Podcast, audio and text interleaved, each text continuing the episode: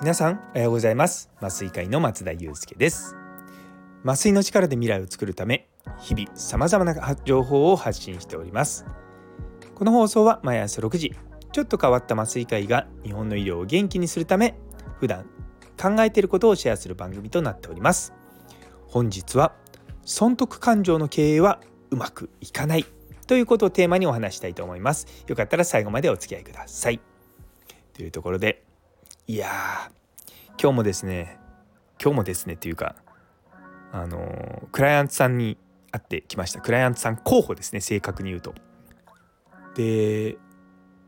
その候補の方は大体まあ経営者なんですよね。で話しているとやっぱり経営のこととかビジネスのこととかいう話に発展するわけですよ。で一応私も曲がりなきにも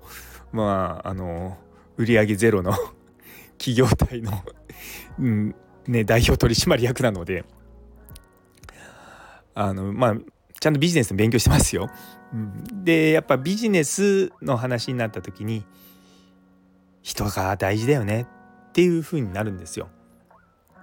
でちゃんとその将来を考えている人その将来っていうのは2年後3年後とかじゃなくてもう5年後10年後人によっては場合によっては30年後とかそういうのを考えている人たちはもうその目先の損得のことに対してあんまり言わないんですよね。それはもちろん、まあ、継続そのビジネスが続かなくなるのは問題ですけれどもうん何て言うかなしっかりと先を見据えていろいろとやっていくっていうのに今利益が少ないのはしょうがないだから頑張ろうって思う人は少なくないんですよ。やっぱりこう健全な経営体制っていうものが僕は何より大事だと思うんですよね。で健全っていうのはもちろん不正をしないとかそういうことだけじゃなくてその支払う給料とかが平等じゃないっていうことが大事なんですよね。でそういうこと言うといや平等じゃなきゃ困るよってみんな言うかもしれないですけど平等ってめちゃめちゃ不満がたまるんですよ。っていうのはそれって極論言っちゃいますけれども社会主義ととか共産主義とかと同じなんですよね。でそうなってくるとどうなるかっていうとだんだんみんな働かなくなるんですよ。だって一生懸命やってもそうじゃなくても給料変わんないんですよ。そしたら一生懸命働く人ってやっぱり減ってくるんですよ。まあそれでもゼロにはなりませんよ。ゼロにはならないしあのどんな時にもしっかり働く。でもそういった人たちに本来であればちゃんと給与を支払うべきなんですよね。でそういったのを考えると平等じゃなくて僕らが目指すところは公平なんですよ。だから一生懸命働いて組織に貢献をしている人はちゃんと評価する。そうじゃない人はそう、まあ、別にネガティブなことはしなくてもいいでいいと思うんですけど、まあ、与えられたことを当たり前のようにやる。まあそしたらまあ普通なんですよ。でもそれをさらに期待を超えてやっていくみたいな人に対してはプラスのものを支払う。っていうのはすごく大事だと思います。で日本人ってやっぱその、まあ、日本人って言ってごめんなさい。主語が大きくなりすぎちゃいましたけども。じゃあごめんなさい。あの日本の大学病院ですね。あの中で働いてて思うのがめちゃめちゃ平等平等言うんですよ。いやだから本当に古いなと思って。なんか考え方がアップデートされてない人は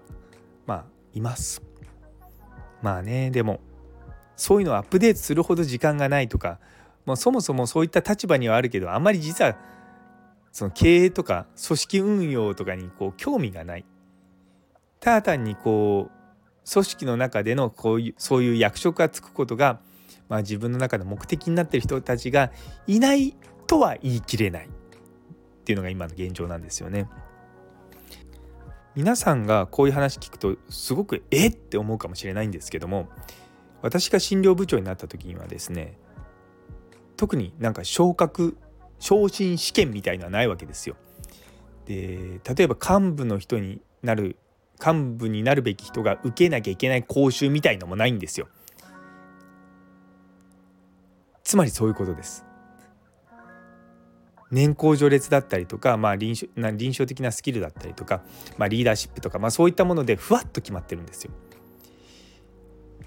いやだからちゃんとしなきゃダメだよって僕は思うんですよね。で医者って、まあ、属性としてですねあの本さえ与えてしまえば勝手にそれで勉強できる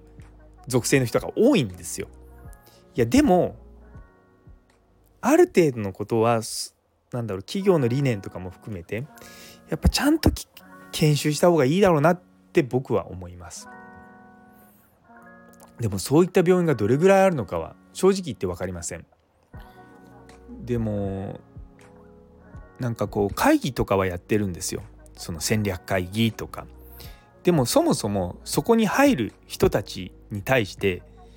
教育してるのかっていうのは僕はすごく疑問に思ってます。あの私の上司は今院長補佐という職をについてるんですけれどもじゃあその上司が院長補佐になった時に「ごめんね松田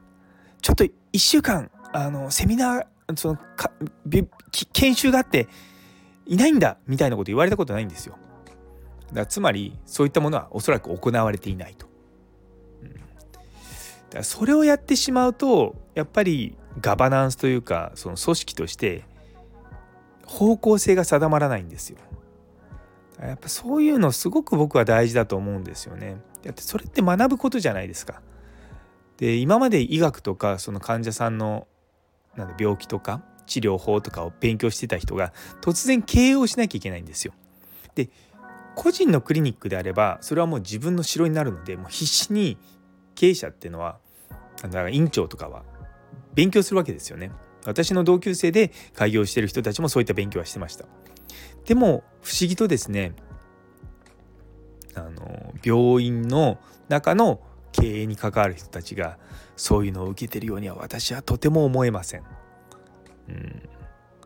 やってるのかもしれないですけどもいやでもやってないだろうな。だってそういうのって経営の人たち全員集まってあの同じ方向を向かなきゃいけないんでそうその人たちがぜ一堂に会してそういった講習を受ける機会っていうのをちゃんと設けないといけないと思うんですよね。うんだからそこら辺が弱いのかなっていうふうには思います。でやっぱりそこのいった組織マネージメントとかうんまあ統制をどうやって取っていくのかっていうことを